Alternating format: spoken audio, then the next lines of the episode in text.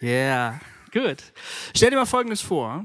Eine Gruppe von Leuten, ähm, es sind gottesfürchtige Leute, es sind gläubige Leute, die treffen sich einmal in der Woche, um gemeinsam zu beten. Es werden Predigten gehalten. Ähm, und in diesen Predigten heißt es, ihr dürft natürlich mit den Ungläubigen Kontakt haben.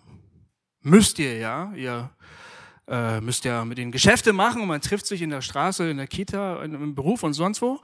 Natürlich. Aber wenn ihr Streitfälle untereinander habt, dann geht nicht zu ihnen. Lasst nicht die Ungläubigen über euch entscheiden. Die Ungläubigen wissen nicht, was gut ist und was gerecht ist. Und die können äh, das, was euch angeht, überhaupt nicht beurteilen. Ja, denkt immer daran, wird in diesen Predigten gesagt, denkt immer daran. Eines Tages werdet ihr über die Ungläubigen zu Gericht sitzen. Also klärt die Dinge intern. Das geht die Menschen in dieser Gesellschaft überhaupt nichts an. So, welche Bilder hast du jetzt im Kopf?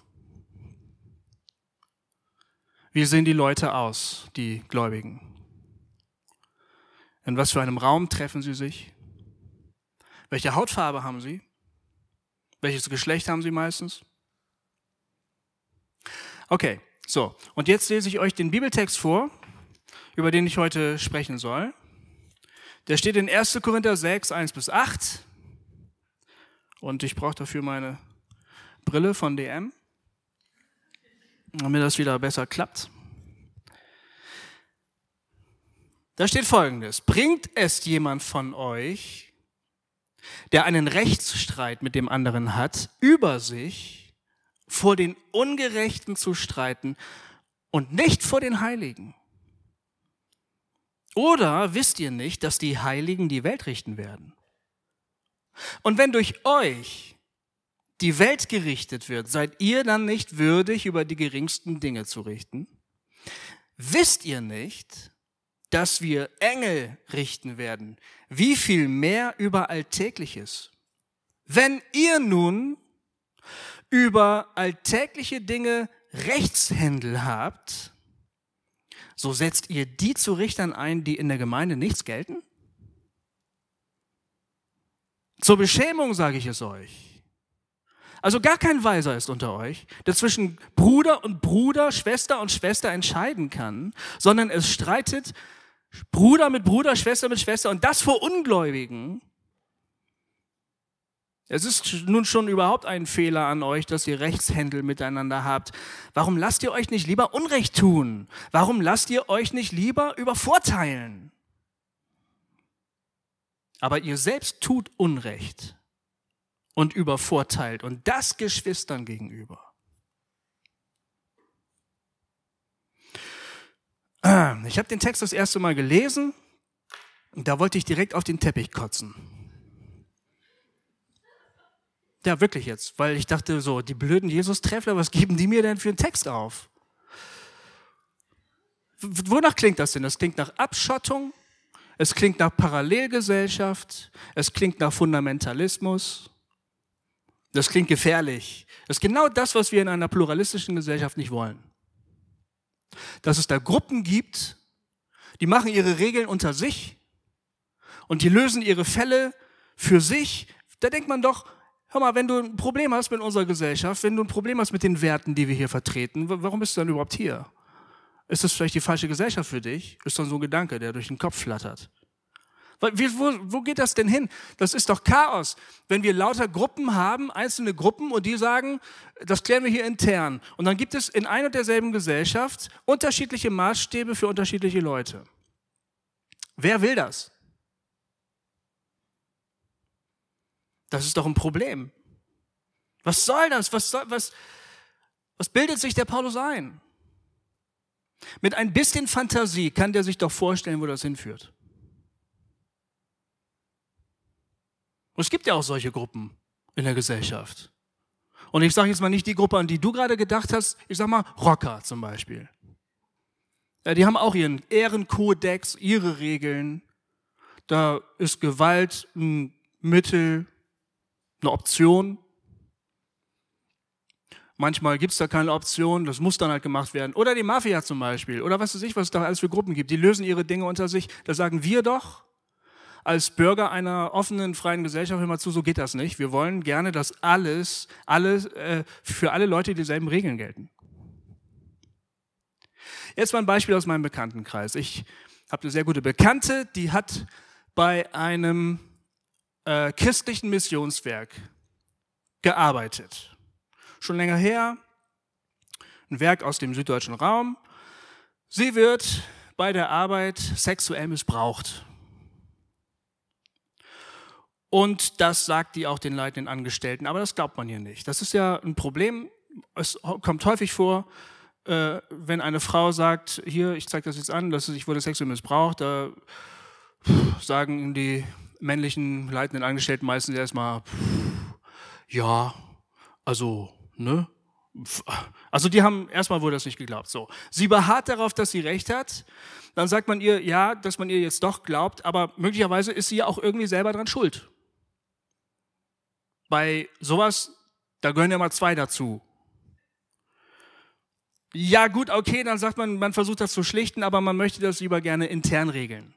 Weil macht ja einen schlechten Eindruck. Man möchte einfach nicht, dass das Werk in einem schlechten Licht erscheint. Außerdem, was denken die Spender? An die muss man auch immer denken. So. Man weiß sowieso nicht ganz genau, ob sie nicht vielleicht doch selber irgendwie insgeheim missbraucht werden wollte. So, lieber Paulus, das kommt doch dabei raus, wenn man sagt, macht's halt unter euch aus. Macht das mal lieber intern. Wenn man die Frommen die Angelegenheiten unter sich, Christen sind auch nur ganz normale Arschlöcher.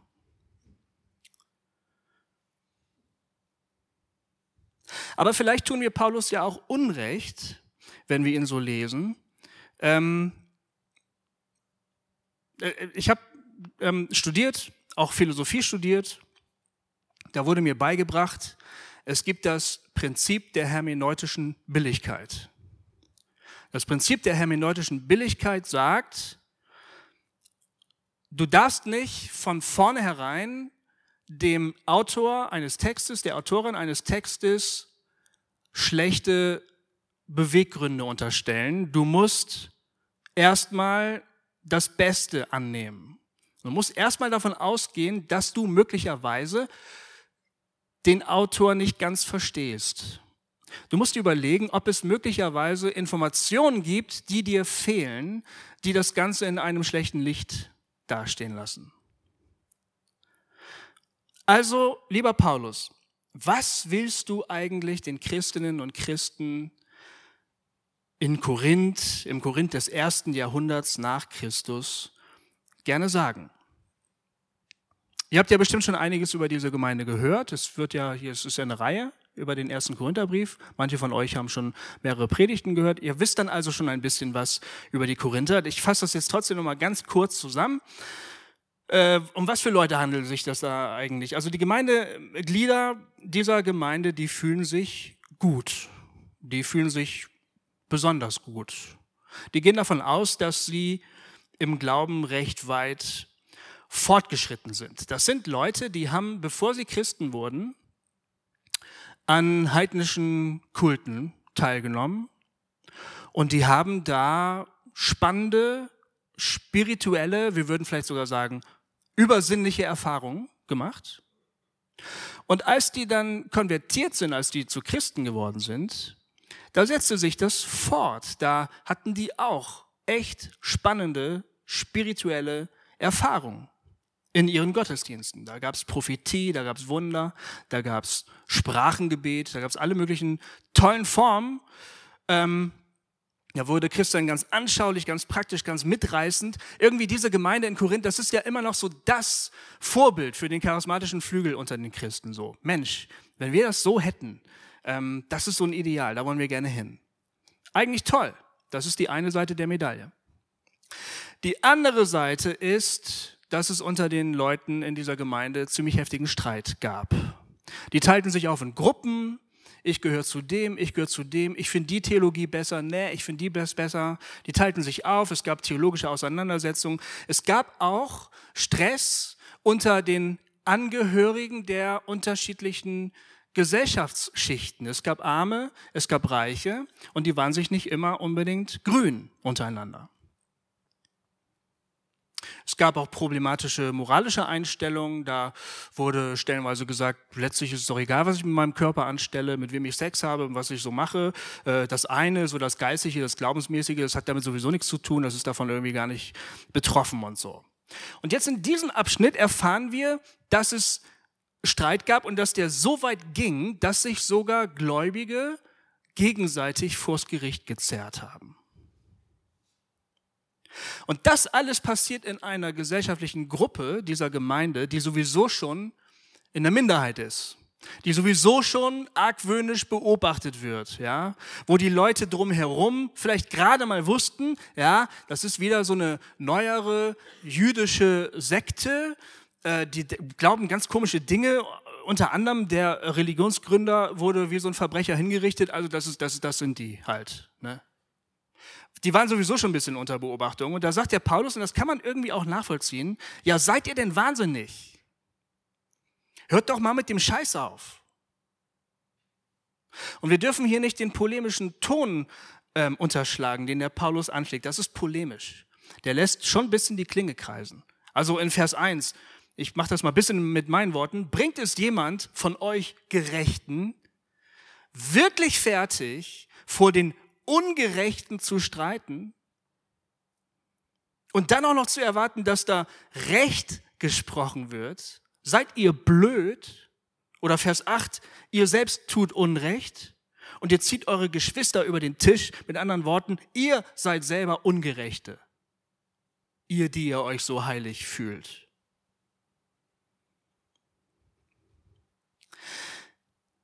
Das ist schon interessant, dass der Typ, der hier schreibt, der Paulus, an dieser Stelle scheinbar die weltlichen Gerichte so ganz negativ darstellt. Und derselbe Autor, derselbe Apostel schreibt im Römerbrief, das ist in der Bibel ein Brief vorher, im 13. Kapitel, ja, fast schon so eine Art Hymne auf die Obrigkeit. Da sagt er, die ist von Gott eingesetzt und das sind Gottesdiener und wenn ihr denen gehorcht, dann gehorcht ihr gleichzeitig Gott und so. Da denke ich so als linkspolitischer, bisschen staatskritischer Typ so, ey, kannst du mal ein bisschen den Ball flach halten?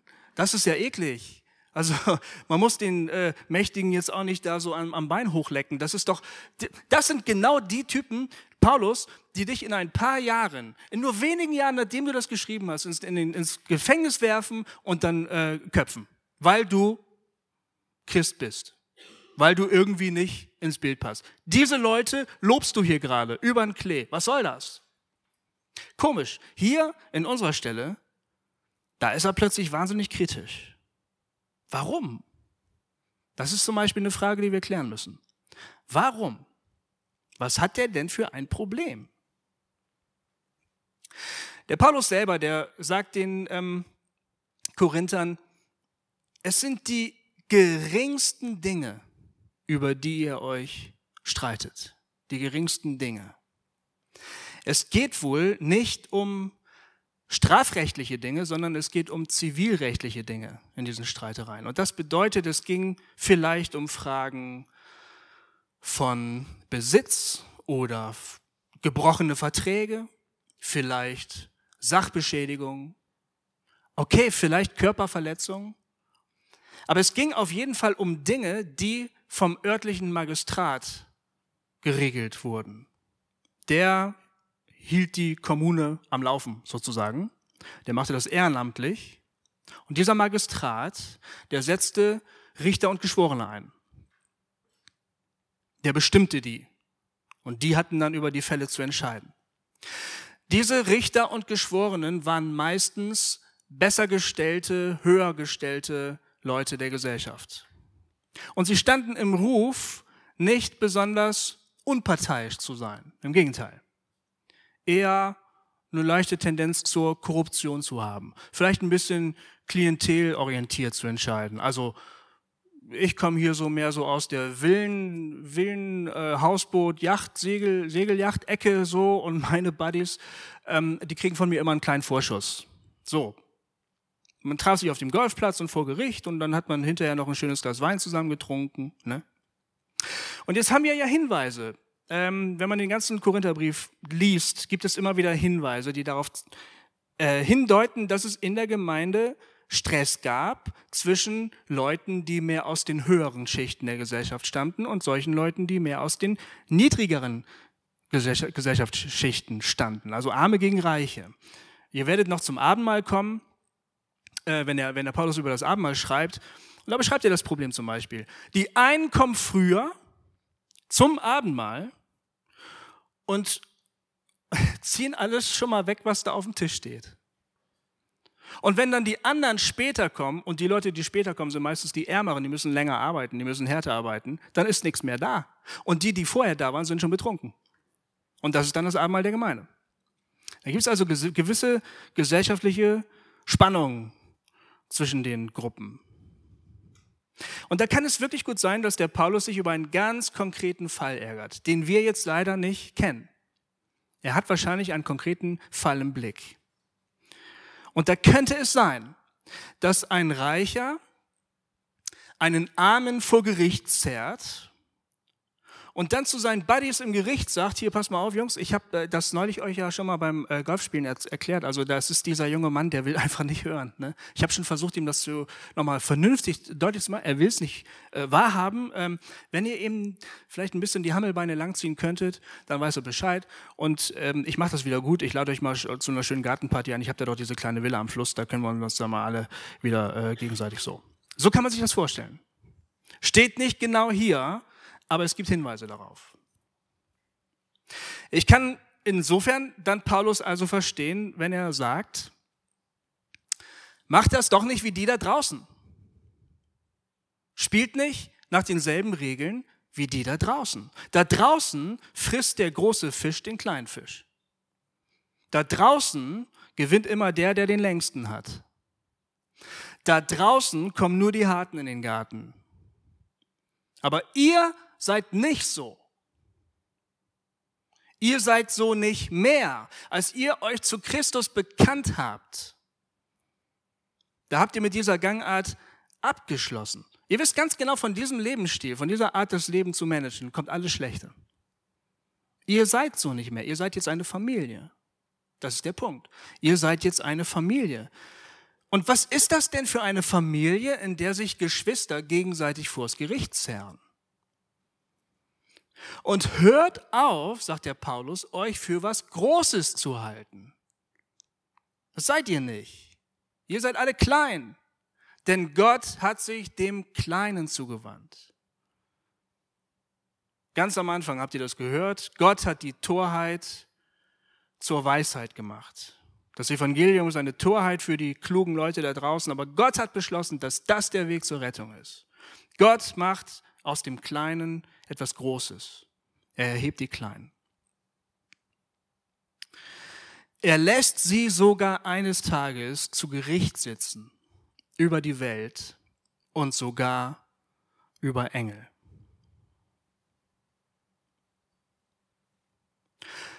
Und die Stoßrichtung dieses Verses ist nicht, guck mal, wie geil ihr seid. Das habt ihr nicht gedacht, ne? Wie geil ihr seid. Wow, ihr dürft sogar mal über die Welt zu Gericht sitzen, ne? Sogar über Engel. Das ist nicht die Stoßrichtung dieser Aussage. Sondern die Aussage geht eher in die Richtung, obwohl ihr zu den Kleinen gehört, obwohl ihr nichts Besonderes seid, werdet ihr eines Tages von Gott so eingesetzt werden. Ja, das sind die Verse 2 und 3 und ähm, ihr habt mich äh, aufgefordert, vor allem darauf einen Schwerpunkt zu legen. Ich muss ganz ehrlich sagen, wenn es an mir gegangen wäre, hätte ich die unter den Tisch fallen lassen, weil die machen gleich nochmal ein neues Fass auf. Ihr könntet jetzt eigentlich schon nach Hause gehen, ne? ich habe ja schon fast Predigtlänge erreicht, aber jetzt muss ich da nochmal drauf eingehen, weil das ist hier mein Auftrag. Äh, da komme ich nicht drum rum. Ich kriege ja auch Geld dafür, was soll ich machen? Ne? Mir sind die ehrlich gesagt unangenehm, die Verse. Man muss da nochmal ein kleines bisschen arbeiten, aber lass es uns versuchen, ihr wollt es so. Also bitte. Diese Verse betonen eben nicht, wie bedeutsam die Heiligen sind, die Christen, die Gläubigen, sondern im Gegenteil, sie betonen, dass wir Gläubigen ganz kleine Lichter sind und trotzdem von Gott in dieser Art eingesetzt werden. Wir sollen die Größe dieser Aufgabe sehen. Die soll uns vor Augen gestellt werden. Und wir sollen nicht sagen, alles klar, Herr mit dem Klavier, hier, wo soll ich anpacken? Ne? Wir sollen sagen, mein Gott, bitte hilf mir. So, das ist die richtige Reaktion auf diesen Vers. Es gibt in Vers 4 einen ganz spannenden Satz. Und bei diesem Satz sind sich die Ausleger nicht ganz einig, wie man den richtig übersetzen soll. So wie ich das euch eben vorgelesen habe, geht der Satz so. Wenn ihr nun über alltägliche Dinge Rechtshändel habt, so setzt ihr die zu Richtern ein, die in der Gemeinde nichts gelten? Fragezeichen, das ist ein Vorwurf. Seid ihr blöd? Klingt da durch. Man könnte das aber auch anders übersetzen. Das ist tatsächlich möglich. Ich habe das überprüfen lassen. Meine Frau ist Philologin, die kann Griechisch. Die hat gesagt, ja, das geht. Und in manchen Bibelübersetzungen steht es so. Wenn ihr nun über alltägliche Dinge Rechtshandel habt, Komma, so setzt doch die zu Richtern ein, die in der Gemeinde nichts gelten. Ausrufezeichen. Und das ist eine Aufforderung. Das ist spannend. Mit anderen Worten, lass doch die Kleinen entscheiden. Gebt den Kindern das Kommando. Fragt die Behinderten um Rat. Setzt die über euch ein, bei denen ihr mit voller Absicht vergesst, sie auf eure Geburtstagspartys einzuladen. Weil sie brabbeln oder weil sie stinken oder weil sie noch nicht mal lesen können oder weil sie Star Trek-Fans sind. Und lasst euch doch notfalls Unrecht tun, sagt der Paulus. Lasst euch doch über den Tisch ziehen. Na und? Das ist natürlich, das ist natürlich eine Kante. Immer noch besser, als das Spiel dieser Welt mehr zu spielen. Nur mal ein Gedankenexperiment. Ich habe keine Ahnung, ob das funktioniert, aber stell dir mal vor, der Missbrauchsfall in dem christlichen Missionswerk. Okay, der wird intern verhandelt. Aber jetzt wird, der, wird die Sache nicht angeleitet von dem männlichen Leiter Mitte 40, seit 20 Jahren verheiratet, träumt insgeheim von der glatten Haut seiner Sekretärin, sondern geleitet wird die Sache von der knapp 20-jährigen Mitarbeiterin aus der Küche, die hat nur Hauptschulabschluss. Die Mitarbeiter hauen ihr immer mal auf den Po, nur so zum Spaß. Und die leitet das Ganze. Und die soll jetzt maßgeblich entscheiden, ob das, was da in den Lagerräumen im hinteren Teil passiert ist, ob das Unrecht war oder nicht. Ich weiß nicht, ob die sich das trauen würde. Ich habe keine Ahnung, was da passieren würde. Aber ich habe den Eindruck, der Paulus schießt in diese Richtung. Und das ist eine Kante. Und in diese Richtung geht es auch mit den Versen, mit dem Gericht und mit der Welt und mit den Engeln. Und das hat ja auch was. Obwohl ich ganz ehrlich sagen muss, ich so als Richter, mir, ich finde die Vorstellung eklig, ehrlich gesagt. Ich bin das nicht. Ich habe nichts geleistet, ich kann mir kein Urteil erlauben. Ich bin wohlhabend, jedenfalls im globalen Vergleich bin ich wohlhabend. Im deutschen Vergleich ehrlich gesagt auch, meine Frau ist Lehrerin. Ich verdiene nichts, aber meine Frau ist Lehrerin. Ich bin christlich aufgewachsen. Ich hatte überhaupt gar keine andere Chance, als Christ zu werden. Meine Mutter hat mich mit sechs Jahren gefragt, ob ich Christ werden will. Was soll ich da sagen? Tja, ich habe noch nie gehungert. Ja, freiwillig, manchmal. Aber musste ich nicht. Ich wurde noch nie bedroht, ich wurde noch nie verfolgt. Ich habe ein Sahneleben bisher. Und jetzt, also, ich stelle mir das jetzt mal ganz konkret vor. Ich sitze da auf meinem Trönchen und dann kommt da diese junge somalische Frau die ist 16. Die wurde mit 14 Jahren verheiratet. Zwei Jahre später wurde sie wegen Ehebruch angeklagt. Hat sie gar nicht gemacht, aber ihr Mann wollte sie loswerden. Dann wurde sie also bis zu den Schultern eingegraben und so lange mit Stein beworfen, bis sie tot war. Das ist übrigens eine sehr biblische Hinrichtungsmethode. Steinigung. Ja, und dann was? Was passiert dann? Dann sage ich also zu ihr, ja, tut mir leid, aber du hast nicht den Herrn Jesus in dein Herz gelassen. Ab in die Hölle. Oder, oder, wie, oder wie soll ich mir das vorstellen? So jetzt oder was? Also ich sitze da also auf meinem Trönchen. Da kommt da dieser südamerikanische Mitarbeiter einer NGO, der hat sein Leben damit verbracht, dagegen zu kämpfen, dass die Palmölbauern ausgebeutet werden von einem multinationalen Konzern. Irgendwann hat der Konzern die Schnauze voll gehabt, hat seine Schläger vorbeigeschickt. Die haben ihn so lange verprügelt, bis er gestorben ist. Der steht jetzt vor mir. Ich streichel so meinen Bauch. Ne? Mir geht's gut. Und dann sage ich so, ja, tut mir leid, aber du hast nicht Jesus zu deinem persönlichen Herrn und Retter gemacht. Bam! Das ist doch Quatsch. Also ich glaube das nicht. Wer sowas glaubt, der nagelt auch Katzen an den Baum oder so. Was heißt denn Gericht? Was heißt denn Gericht? Richten heißt Recht sprechen. Das heißt nicht rächen. Das heißt auch nicht vergelten, sondern das bedeutet, dass Recht wiederhergestellt wird. Das ist Richten. Das Recht wurde verletzt, es ist Unrecht geschehen und das Recht muss wiederhergestellt werden. Wir finden das vielleicht ein bisschen unangenehm, diese, diese Vorstellung von Gericht und so. Wir wünschen uns, dass Konflikte irgendwie smart und ein bisschen elegant gelöst werden. Wir wünschen uns, dass man aufeinander zugeht und dass man sagt, hey, tut mir echt leid. Und dann sagt der andere, du weißt du was, schwamm drüber. Kein Problem. Aber das wünschen wir uns nur, solange wir nicht selber die Leidtragenden sind. Solange wir da nichts zu verlieren haben, solange wünschen wir uns eine elegante, glatte Lösung, wo, wo nicht so viel Staub aufgewirbelt wird. Das ist was anderes, wenn wir die Opfer sind.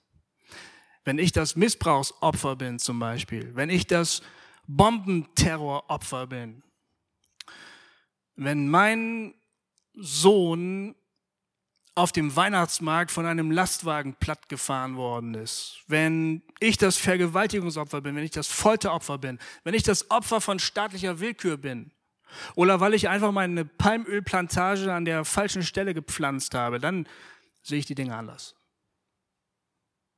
Wenn wir sowieso nichts zu verlieren haben, dann wollen wir gerne glatte, glimpfliche, entspannte Lösungen. Tut mir leid, du, lass mal, ist schon okay aber es gibt Unrecht, das muss wieder gerade gerückt werden. Und dafür sind Gerichte da. Unsere Gerichte können das nicht so gut, weil sie manche Dinge einfach nicht rückgängig machen können. Aber ich habe das ganz interessant gefunden. Ich habe äh, nach dem Anschlag auf den BVB-Spielerbus äh, habe ich ein, ein, Interview gelesen mit Roman Bürki, das ist der Torwart vom BVB Dortmund. So, wie geht's Ihnen denn so?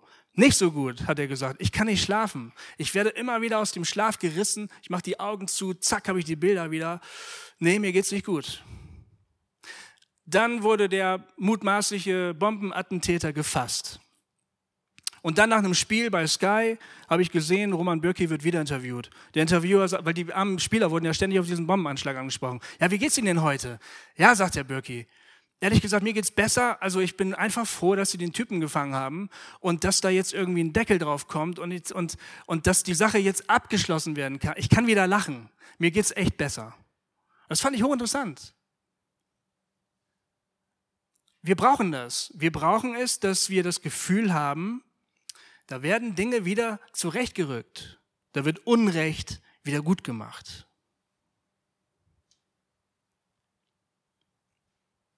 Wenn der Paulus hier von Engeln redet und wenn der Paulus hier von Welt redet, dann redet er meiner Ansicht nach von Mächten. Wir müssen nicht an irgendwelche Typen mit Flügeln denken. Vielleicht gibt es die, vielleicht gibt es die nicht, ich habe keine Ahnung. Ich fände es schön, wenn sie gäbe. Aber ist ja egal in diesem Fall, glaube ich, sollten wir Mächte hören, Kräfte, Gewalten.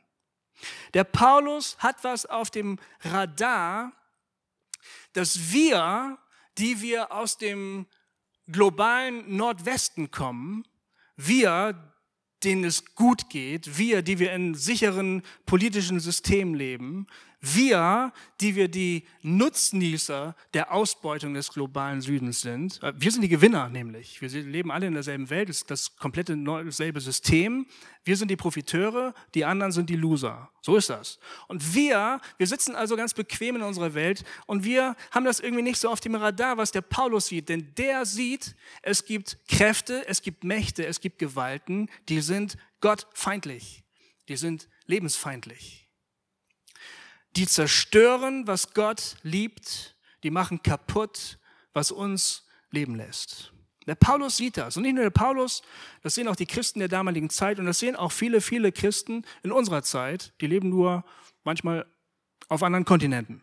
Die haben das deutlicher vor Augen, möglicherweise. Das Perfide an diesem Unrecht, was von diesen Kräften ausgeht, ist, dass es immer die Schwächsten trifft. Es sind immer die Kleinen, es sind immer die Unschuldigen, die gehen am meisten kaputt. Es sind die Kinder in Aleppo oder wo auch immer. Wo du sagst, wie kann das bloß sein? Wie hört, wann hört das endlich auf? Das sind die kleinen Kinder, die am Mittelmeerstrand angespült werden. Das sind die Opfer dieses Unrechtes. Und deshalb ist Paulus Appell, versucht nicht bei den Großen mitzuspielen. Seid klein. Denn mit euch Kleinen wird der Christus die Welt richten. Er wird das Recht wiederherstellen. Er wird das Unrecht abschaffen und ihr spielt eine Rolle dabei. Ihr werdet daran beteiligt sein. Jesus sagt in der Bergpredigt, selig sind die nach Gerechtigkeit hungern und dürsten, denn sie sollen satt werden.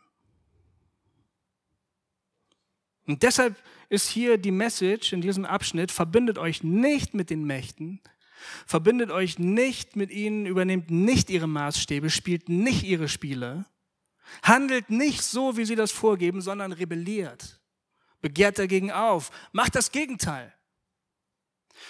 Stellt Recht her, zerstört eure eigenen Denkmäler, legt keinen Wert auf den eigenen Profit. Legt keinen Wert auf den eigenen Vorteil, sondern sucht das, was dem anderen dient. Das ist die Gangart in Gottes Familie. Ihr seid Gottes Familie, ihr seid seine Heiligen und er wird durch euch die Welt wiederherstellen. Und wenn wir uns das sagen lassen, dann ist die logische Konsequenz, und das ist der letzte Satz von mir, dann fangen wir heute schon damit an. Denn mit der Auferstehung von Jesus hat es bereits begonnen. Amen. Jetzt spreche ich noch ein Gebet. Ihr könnt gerne dazu aufstehen und wenn ich Amen sage und fertig bin, dann bleibt ihr einfach stehen, denn dann spielt die Band noch einen Song. Jesus, wir haben ähm, Sehnsucht nach Gerechtigkeit. Wir können das Leid und das Elend nicht mehr sehen. Wir äh, wissen nicht, wo wir noch hinschauen sollen. Es tut zu weh. Aber du hast uns mit im Boot. Du planst mit uns die Welt wiederherzustellen und wir sollen dabei eine Rolle spielen. Wir wissen nicht, wie das jetzt ganz konkret aussehen kann, aber wir bitten dich, hilf uns, das jetzt zu sehen. Und lass uns darauf zufiebern, auf den Moment, wenn du endlich sagst, jetzt ist endgültig Schluss und wir fangen ganz neu an. Amen.